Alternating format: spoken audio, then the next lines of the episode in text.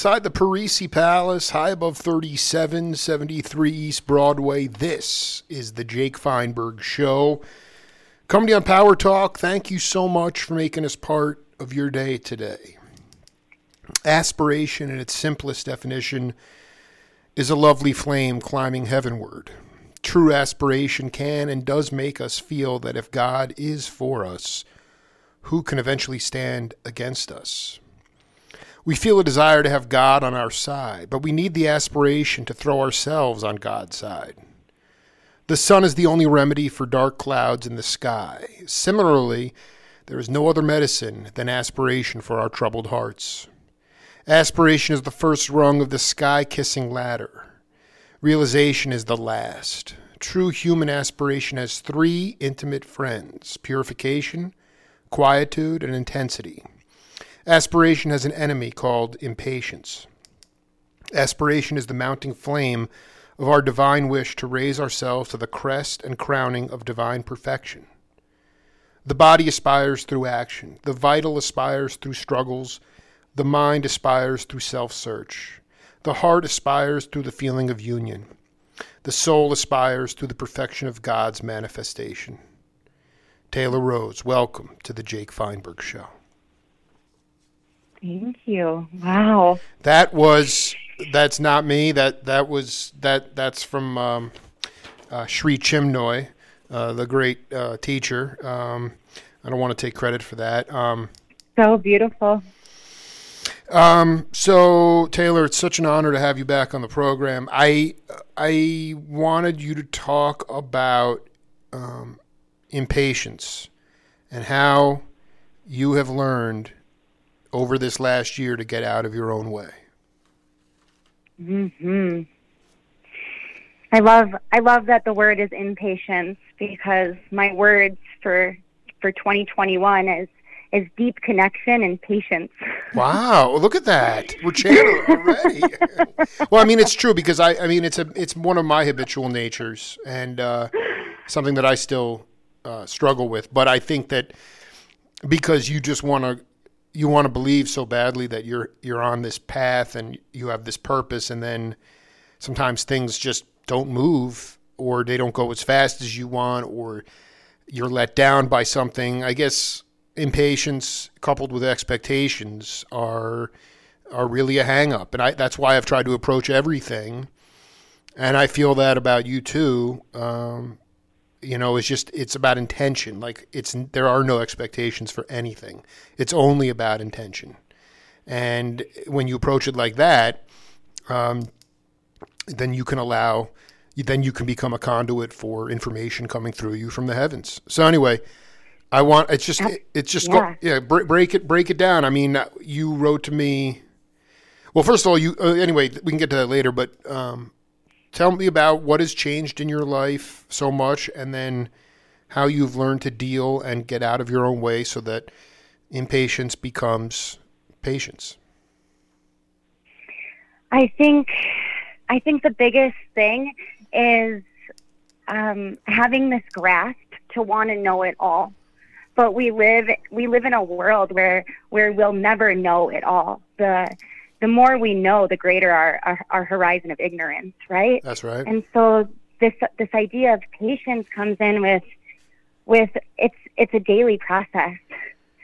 Every day, every day I have to wake up and, and take my next my next steps forward, and and and do the work. I think the work, this this soul path, this journey of getting to know myself, is peeling back layer by layer by layer by layer and and the more patience, the more space that I give myself to just fully unravel in the journey, um, the, the sweeter it gets.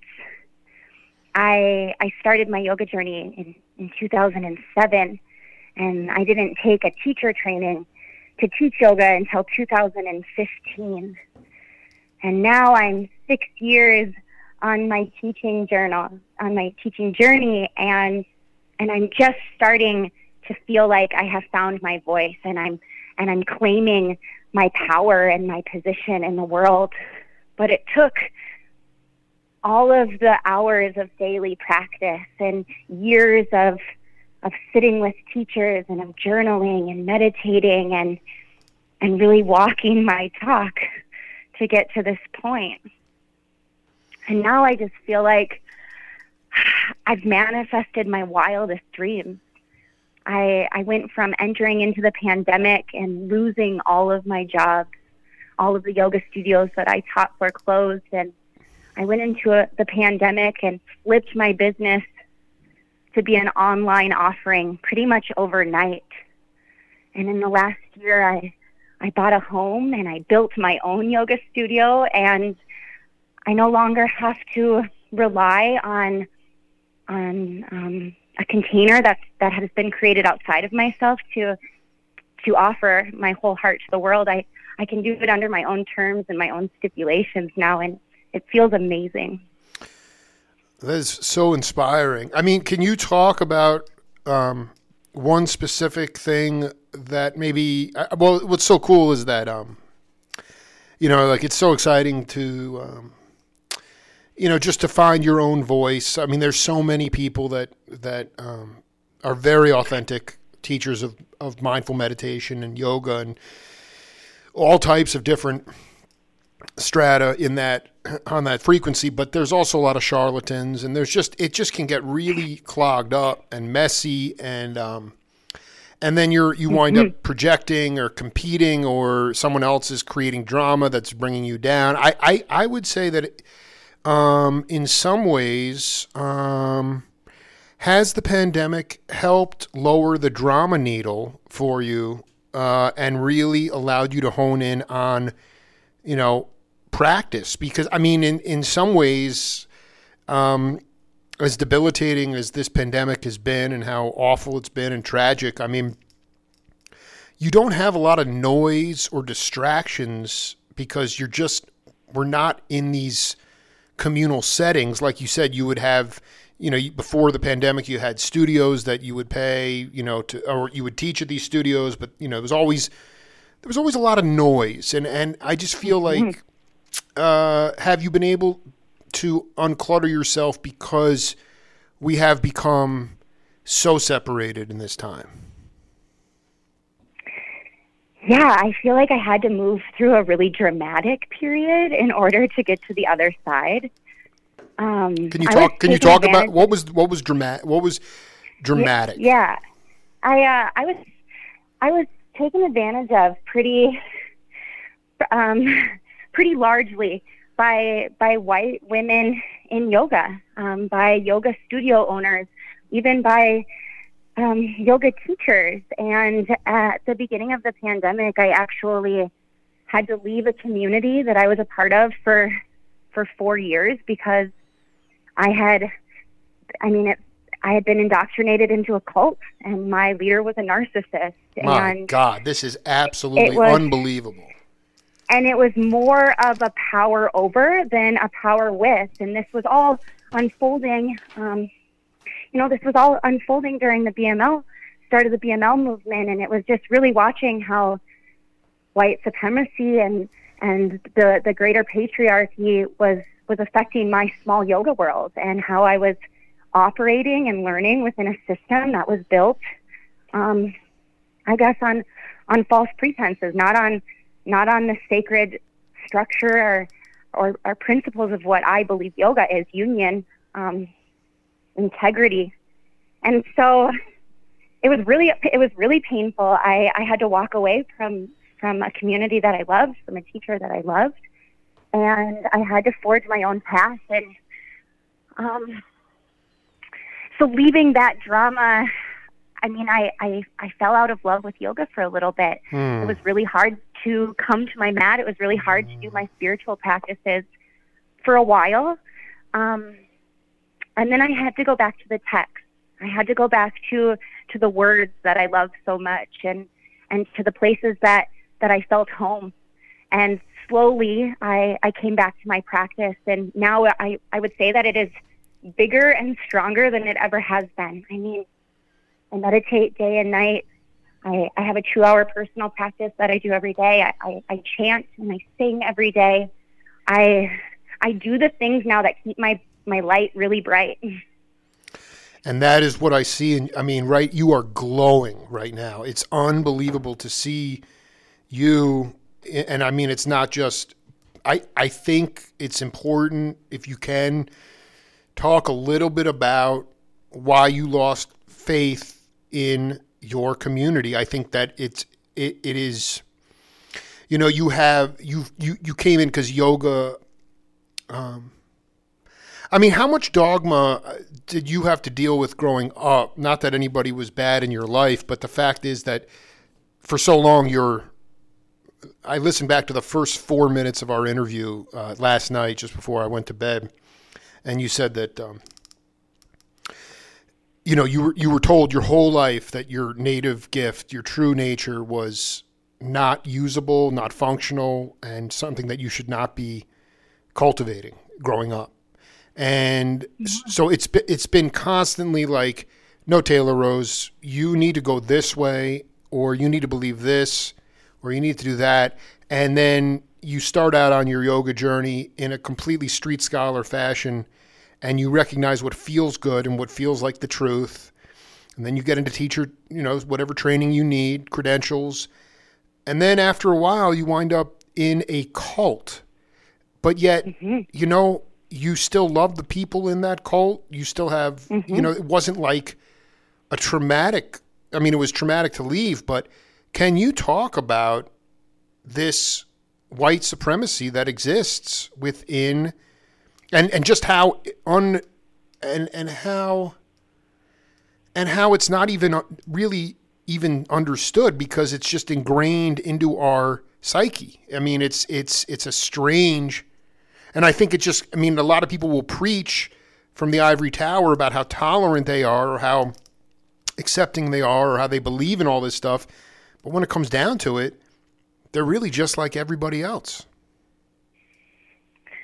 Yeah, it's a it's a power over versus power with. I think it's a scarcity mentality versus coming from in a place of abundance. We live in an abundant universe, and and I think this this white supremacy in the way that I've in the way that I've experienced it is you're you're too sensitive. You're too much. Right. You're overreacting. You need to simmer down. You need to be a good girl. You you need to do X, Y, and Z in order to accomplish X, Y, and Z. Oh, right? You have to do these things in order to do. And so in in my training, it was you you need to teach just like me. You're you're not going to be a perfect teacher unless you know how to do it just like me. And you need more mentorship and you'll make an impact in the world once you've had more mentorship and and it wasn't let's find let's find what your gift is let's find what your specific offering is let's highlight that and shine that into the world it was just you're never enough and you're never going to do it well enough and you're going to have to stay here and continue to be mentored until you're perfect and i'm not really signing up to be to be perfect. I've i've spent my whole life trying to unravel from that title and from that label. We we are perfectly imperfect just the way we are. We are we are flawed and and and hopefully we can we can see both of our assets and our and our liabilities as our gifts. Can you talk about this? Uh, how much um, is is uh, is that need for? Because I mean, like Miles Davis would say, you know, you don't know if it's a wrong note until the next note you play. I mean, there are no wrong notes in music, and imperfection is perfection. In fact, if you make a clam on stage or make a mistake, and and you're in a band of really got, of people that have huge ears and listeners, I mean that can be a gateway to completely new musical vocabulary. So when they're stifling your own individual voice, they're obviously threatened by your individuality and your sort of charisma, chutzpah. I mean, it is. I can feel that you are just beyond. You have really broken away from you know whatever dogma which obviously exists within I mean, was it shocking? To, did that just start? Did they were they always sort of telling you that you need to, um, you know, that there was a formula trip to teaching, or was it just sort of, and you had enough of it at a certain point, or did it just come on, like once you started to sort of become more assertive in your own, in your own life force and, and true nature? You know, there was there's a lot of of weird red flags that that came up, and and they came up out of i mean really i i had a nightmare i had a nightmare last february and and dreamt all of these awful things. And and i woke up out of my nightmare and i wanted to ask you know a person in the community if it was true if the things i dreamt has, were true but i was too scared. So then i just continued continued to observe from the outside looking in and and watched all of these red flags pop up and watched all of these ways that that I was being used and abused and manipulated. And I was working basically for free but under the guise that that I was, you know, that I was being mentored and and I was um, going to be bolstered in the yoga community and this was to this was to help me break out and make a name for myself and and attract, you know, um, a community that could use my love and support. Like it was it was all under this guise that that I was being really well cared for and, and my best interests were, were always looking, were always being looked out after. And I think I entered the program from a pretty wounded place. I, I had just, you know, gotten out of my, uh, my tailspin of an eating disorder. For the majority of my life, it was the first time that I was like really on a heavy path to recovery. And, and I entered into this community from a wounded place. And, and I felt like they kept me wounded so that I could never leave. That's that I would always have to go back to feel filled. Are you saying you had a dream, a premonition, a, a prophecy kind of dream? For sure. And and it's so funny because before you reached out for the second interview, mm-hmm. the day before, I knew you were going to reach out and we were going to have another conversation. I was like, "Oh, Jake, I haven't talked to him in a year." Um, yeah, no, I mean, I mean, I mean, um, I mean, that's the way I've been operating. But I mean, uh, What's really funny so, is no, I mean, I mean, but but yeah, you know what it is like. It is, um, you know, you were you were coming out of one tailspin and healing yourself, and you and I, I guess maybe the point I just would I'd like you to free associate because eh, you know like you you dropped that situation like a bad habit, and you're obviously doing some beautiful self cultivation and self healing, eh, and you know to come out glowing like you are. I mean i don't know when we're going to really get back to normal. I'm not sure if there will ever be what we knew as normal but you have freed yourself. You you have become unshackled from the bondage of dogma. And i just like i just want you to talk to people out there who might listen to this well after we've left the planet about you know ultimately is it really necessary to have, I mean, what it sounds like to me is because of the fact that you started your yoga journey on your own path for six years, um, it allowed you the independence to try to, to use your individual voice. And when somebody said, oh, no, no, no, no, that, you need to follow another, there's a formula trip. Because you had that experience, you knew that that was a bunch of BS. And I just wanted you to talk to people who have the native gifts of being able to teach mindful meditation and also practice it and chant and devote themselves in a very sincere fashion. Um, what would be your advice to them about actually how far do you go uh, within mainstream yoga? Do you need to get a certification? How important is it to get wrapped up in the McDonaldization of yoga? Well, I would say that I have absolutely no regrets on my path. Good. And I believe that everything unfolded exactly the way that it was supposed to. The people that came into my life and the teachers that came into my life were all there to serve their purpose. I needed all of them. I needed all of the experiences to make me who I am. And I think that the biggest thing is there's a place deep inside of us that is unscathed by by the constant fluctuations of our mind and the constant turnings of the external world. And if you can continuously anchor into that place, you will always know what your next step is. My life and the archetype of who I am is different than everybody else. And so I don't think there is any one way to do anything. And I think each individual seeker has has to walk their own path. But they don't have to listen to the noise, the chatter, the drama of the external world to find their path. They have to source it from within.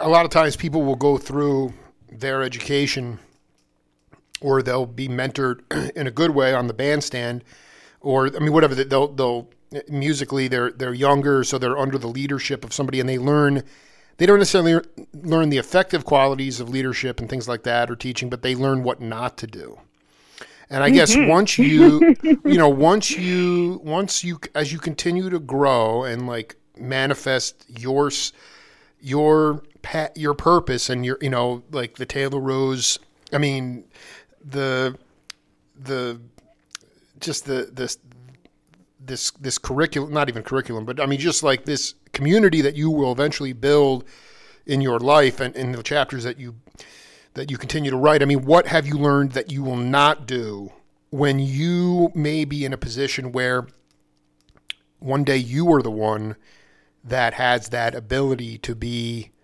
uh, a quote unquote mentor how will you um, what did you learn not to do so that cats will not be walking away saying, my God, I was just brainwashed for four years? Well, it's not just just necessarily learned from this one teacher, this one example, sure. but we're not special. I mean, we are all divine and we are all special, and we're not special. Like, I, I am no greater. I'm not more special than anyone else on this planet. I'm no special than any other living than living creature. We're all made of the same material. We're all different manifestations of the same form. And so I think the biggest thing is like to see to see our humanness. They say that there's two ways to to reflect the light, right? The first one is to be the candle flame and the other the other way is to be the mirror that shines it out that that shows other people their own light and i and i think that's going to be the thing that i hold with me forever is to always be able to look someone else in the eyes and see their humanness and to see their gift and to see to see their light. And mine's not any brighter than theirs. It's the same. So what that that that brings up the word ego. Um, you you believe that ego i mean maybe it's pretty self-evident but um, how have you learned to Taylor Rose, how have you learned to take what you do seriously, but don't take yourself that seriously? Because you know what it is? The reason you're glowing is because you're like radiating happy. You're you're happy. You're smiling. You're ha- you are happy. And so, like a Buddha, you are like a very, and a lot of people are, you know, they are very they don't want to be vulnerable and they their ego is invested in who they are. So how have you learned or and how would you and what would you talk to the to the vanity of it all because there's so much vanity. You know, how do you how have you learned to take what you do seriously but don't take yourself that seriously? Yeah, I think always knowing what my why is why why do I do this work in the world? Why why do I wake up every morning and and want to study yoga, I, I, I think ultimately remembering my why keeps my ego in check. And don't get me wrong, like I, I think it's good to have a healthy ego. We don't want to touch the hot stove twice. right? So these hmm. people that are like, your ego is not your ego. Actually, we need an ego. We, Sure. That's true. we need that thing. But I- but I think we keep it in check, and and I think the way I keep it in check is remembering who I am and where I came from. I I am an embodied human form of the divine, and it's not me. Taylor Rose that wants to share yoga with the world. It's the divine being inside of me that wants to share yoga with the world. And so if I can just again like anchor into that quiet place of truth it's almost like i don't have to talk anymore it just comes out when i'm in that really solid place of teaching my classes it's no longer my words it's the words that want to come through And you recognize that. Uh, I mean, you you realize that. Then, then you can be a vessel for stuff coming through you from the heavens, which is really so Yeah. beautiful. Yeah, I mean, it's. I mean, I know what I feel. I'm, for for the first few years of my program, um, you know, I felt I was so hyped up about attaining these interviews and doing what I thought was and has turned out to be um, prescient uh, stuff well before it really hit the fan, quote unquote.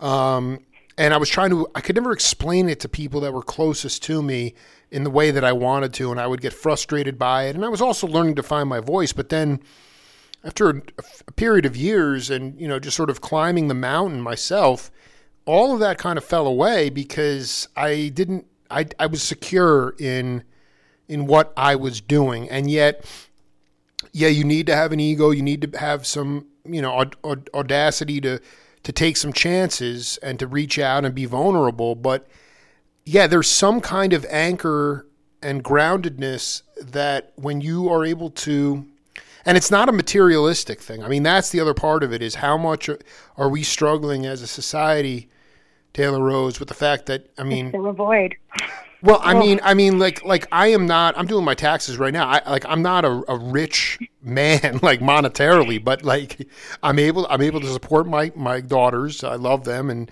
I'm able to pay the bills. And I'm, you know, I mean, no, I mean, I've been able to save a little bit, but like none of my work, none of my value is based on materialism. And I, I just, I feel and I don't even know what, what I, I am so far from that reality, and yet I realize that so many people are, are attaching their self worth or ego to fame, prestige, their career and the money they make. and Yeah. taking themselves, taking not just taking taking what they do seriously, but then taking themselves so seriously. That's what happened to you in this cult. Is that they might have been great teachers, but then they said, "Oh no, no, I, I'm so important that there's just only my way of doing it. Anything else is not acceptable." It seems to me to be that is analogous to what's happening in our in our civilization right now. How, how do we wean? isn't it wild Um, that's one word for it. I mean, it's it's nuts. I mean, I just I I wonder how many people recently have come to you since your revelation and and and you know newfound truths. Um, how many people are coming to you and having and trying to work with you about and trying to get hang up their hang ups as it relates to self worth through commodification? Yeah, I mean, I I teach a very interesting population of people. So that's not really the specific topic Sure. that people come to me with. Yeah. My students, it's really interesting. I never like pinned myself in the world to be this kind of of teacher or healer, but a lot of my um, private clients that I work with come to me by way of really big life transitions, like going through heart surgery and is scared, or lying on their deathbed and wants to have a good ending to their life, or high school students transitioning into college, girls trans- transitioning out of eating disorder treatments. Like all of the people that I work with, not all, the majority, um, have come to me because they want someone to to help them hold space for the major feelings that they're feeling. They they want someone to help them reattune their nervous system to come out of a fight, flight, or freeze and, and back into homeostasis so that they can take a deep breath, so that they can see the light again, so they can feel feel joy in their lives. Um, which is really heavy for me some days because I'm always holding on to really big, important life moments. How does that? I mean, what what does that mean to, in, in, the archetype that you are? How does that, uh, like someone that holds space for people that are dealing with transcending the cycle of birth and death, reincarnation? Um, what kind of things, um, without, how do you get below the surface with them? And how do you how do, how do, how do, I mean it's it's more than just holding space because it I don't want to. I, I I come to Taylor Rose for enlightenment, um, not for you to hold space for me. I want like you make me. Um, I, everything's just very clear, and I want to know what you think. And so I, how do you get deeper with these cats, um, on something as heavy as, I mean, yeah, like the next life. I think it's because I I have a joyful disposition. Like I, I, I carry this seed of joy. Um, and I think that's what allows us to break in and dive deep into it. Mm-hmm. The work is asking them to really, to really like touch into those places that they're afraid of. And, and how do we, how do we shine, shine light in the dark spaces of our world? And I think because the world does feel so heavy and so dark right now, I think people are reaching out because because they want they want to feel that sense of, of, lightness and joy. But I think it also um, that's not all that I am, and I think that's where it gets hard, is because so often people p- people pin me as that, and they forget that I've had to traverse my own darkness. Absolutely. In, in order in order to be this seed of joy, like I I've had to really go to the places that scare me, and I've um, I've, I've had to do a lot of work with a therapist to to and yoga and you know and all of the tools to get to the place that I'm in. Well, first of all, I mean, like I am. I just want to say that I am so proud of you um, for. I'm so humbled to know you, uh, and uh, because um, you know we all. I mean, I, I, you know, it's funny when I started my show, um, I was immediate within a couple years because I was interviewing a lot of uh, black musicians, and I was talking about the cultural bias that exists not just in this country but in the world. Some people call that racism. And immediately it was, oh, he's a jazz journalist. He, he's a, he, he interviews jazz musicians, and and and I was like, okay, I don't want to be pigeonholed like that. So let me go after Ted Nugent. Let me go after David. let me go after bluegrass musicians and rock musicians and folk musicians and world musicians, and then nobody can stereotype me or pigeonhole me. And I wonder about the different strata. So people come to you with certain things, but when you talk about um, there's more there's more to me than just that.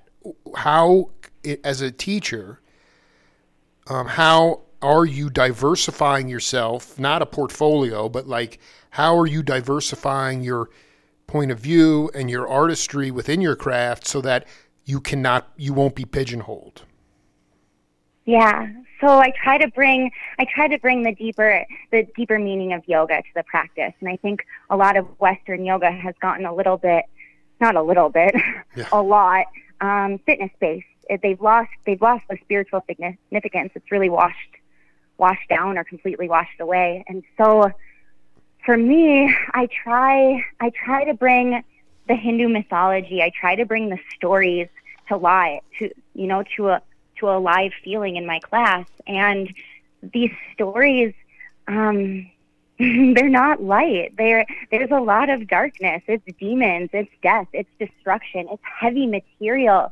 But I try to bring it to my class um, as a way of storytelling, as a way of of pulling out these deeper spiritual questions that will really help guide people through their lives. Like, oh, I'm not actually here, you know, to do yoga for a, a physical practice, but I'm actually here to put myself in the seat of challenge and then pay attention to my inner world. What happens when I've been in a pose for two minutes and my thigh is burning? And and my nervous system is is all shooken up and I want to run away and I'm distracting myself with the thoughts of my mind like how how do I come back to this place of of of why am I here? I'm here to build strength. I'm here to to build fortitude so that when I step out into the challenging world, I've got this anchor of my breath. I I know my power deep down inside. I can do anything.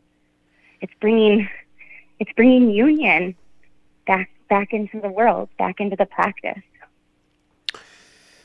Talking to Taylor Rose on the Jake Feinberg show, and uh, she apparently had a premonition that we were going to have another conversation. But um, I, we have a game on this program called Name That Voice. I don't expect you to know who this is, but this is why I knew that we were going to have a second conversation. So take a listen, and we'll come back. Oh well, we had you know we had read you know Ginsberg's Yage letters and you know Huxley, and so we were excited by this drug. You know, we had read about it, and we were looking forward to the day we would finally come across it. You know, and and then uh, one time uh, we uh, we got uh, some acid. Early days of the Jefferson airplane, I remember, and uh, first day I took it, I had a fantastic time. I, you know, I remember the uh, Bill Thompson was uh, with me, and you, you'd take it and have one guy straight, you know, in case you went crazy or something. Right, right. You know, so you know, he was my straight man. I was he took it first. I was his straight man. He I don't know if he enjoyed it as much as I did, but I took it. I had a great time, you know, and uh, he was my straight man. In fact, we went roaming up in the hills of Haight Ashbury in the early morning hours, and it was raining, and it looked like you know, raindrops were turning into colored splashes like Walt Disney. And, you know, out of somewhere came this black guy who tried to rob us with his knife, you know, and he was shoving it in my face, and I was going, Ooh, what a beautiful knife. oh, you're so pretty. And pretty soon I eventually had my arms around the guy, and, you know, and, right. And the guy was saying, hey, you got to take this mother to the hospital. He's crazy, you know, and, Yeah, right. and he left us alone, you know, but I was, I was like, uh, oh, the, the, I remember the knife was sparkling like the sword of Excalibur or something to me, you know. Uh, Taylor Rose, that was um, an interview I did with the uh, the late great singer from Jefferson Airplane, Marty Balin, and um, Incredible. And and you know what was funny, Taylor Rose, is that you entered my consciousness again because I I have. Um, Actually, I couldn't believe that our first interview was during the pandemic. That's how long the pandemic's been going on, which is incredible. but uh, I mean, the last few years, I've dedicated my show to again diversification, not being pigeonholed, and I had to go after the merry pranksters and guys that and women that were basically, um, you know, coming up at a time when LSD was being made in laboratories all over the world, and it was legal, and um, and so I, I mean, I wrote a book on it, and uh, and and and and basically, I put up one of the excerpts from it, and I saw you commented. You said something like, "Can the person in the back of the room get a microphone?"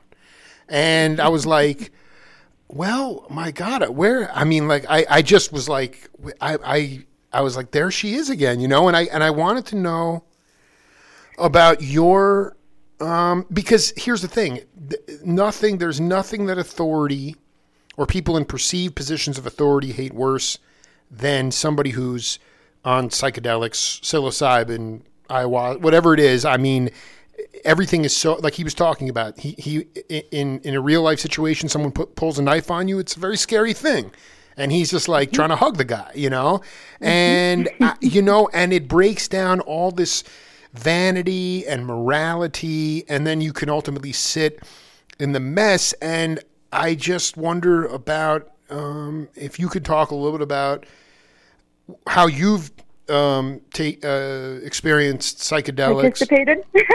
yeah, well, because I think that you, I mean, that's part of being able to, and that's when I knew we would we would we would connect again because I said, you know, part of your one reason you're you're mentally strong right now. You're so strong because somehow you've um, you know you've you've been able to sit in the mess and a lot of times outside of your daily practice and cultivation psychedelics can do that to you and i just wanted you to talk a little bit about how that's um, you know impacted your multidimensional self? I like to call drugs high grade fire. um, What does that? What, explain what that mean. Explain that. like I can get to the place that drugs take me without them. Sure. Um, it just takes me a lot longer. um, it, it's quick. It's a it's a quick pathway. It's a quick opening. It's it's a push through the threshold rather than than easing into it. I guess I would I would say. Um, and and bless my father's heart if he hears this story. I love you, Dad. Yeah. Um, my dad is a mailman driver, and he drives around all day listening to the radio. I love he's this. Quite successful at winning concert tickets on the radio. Wow. So when I was about, I don't know, maybe 17, 16, 17, it was my first or second year of college. Um, my dad had won tickets on the radio to 10,000 Lakes Festival, which is this big festival that used to happen in Minnesota. Um, and so, huge hippie festival is, is what you would think of it in your mind as a young kid. Lots of illicit drugs. So me, 16, 17, call my best girlfriend up and I'm like, hey, we have tickets to go to 10,000 Lakes for the weekend. we drive there Oh. overnight. Yeah. We park in line to get to be let in like right away, the first car in the campsite when they open up in the morning. We've been up all night. We get to our campsite. We set up our tent, and my girlfriend and I are just going to go to bed. And my other girlfriend is there as well. She's at a different campsite. She comes running over, and she goes, "Stick out your tongue," and she doses us. I love this. Oh my god, that's, that's what the excerpt was. That's what the excerpt was. Stick out your tongue.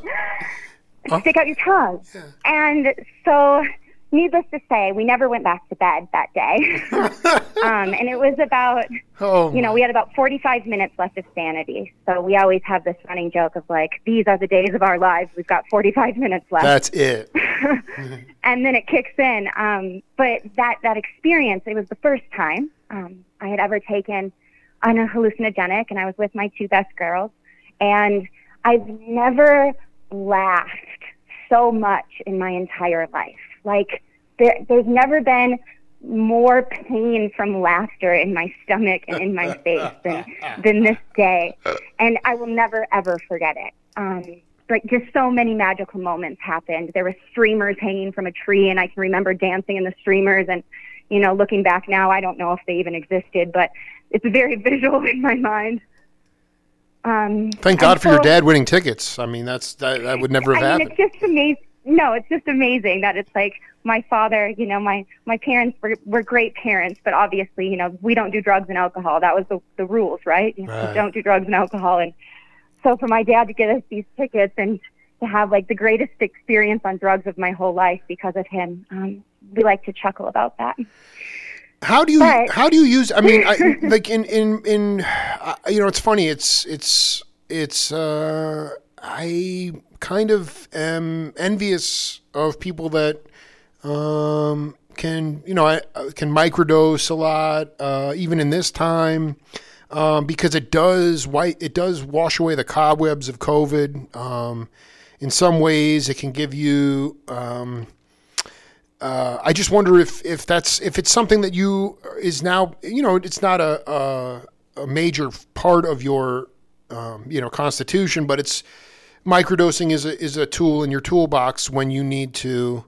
Um, uh, you know, just when you're in the right headspace and you're in the right com- commune of people, or maybe you do it, uh, you know, Outside in nature. yeah, I mean, I mean, you know, it's it's like it's it's so sad because, you know, like, uh, my God, and I didn't even think about you, all this crap that's going on in in in Minnesota or in the in in Minneapolis area, and and and this cat, this cat that was tragically killed by mis quote unquote by mistake. I mean, he had a misdemeanor violation.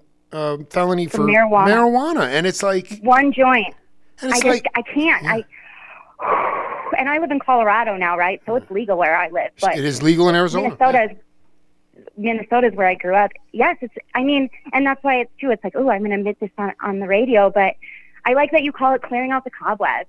So since I was 16 years old, I still I still clear out the cobwebs about twice a year when Oh, when that. I feel like I'm really stuck in a rut and um, if I have a block in my creativity or I don't know, it, it's like I never know when the next time's going to be or when I'm going to need it. But normally, about twice a year, the opportunity arises, it presents itself, and and it's a clearing out.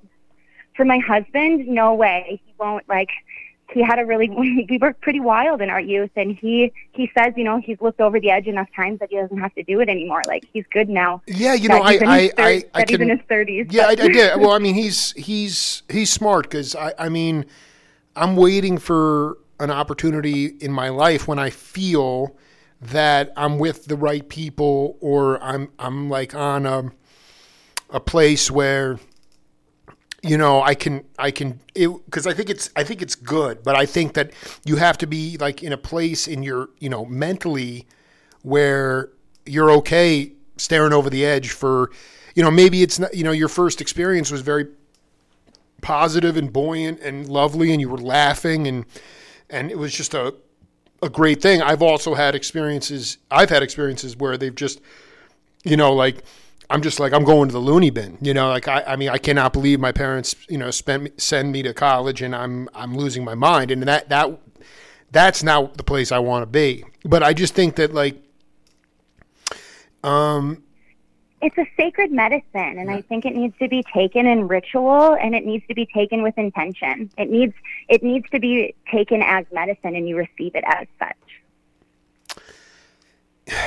You know, I, I just, I want, you know, Taylor Rose, I, I just wanted to ask you about, um, you know, how people can, you know, not take believe, you know, in this time, there's a lot of people who we talked about this before.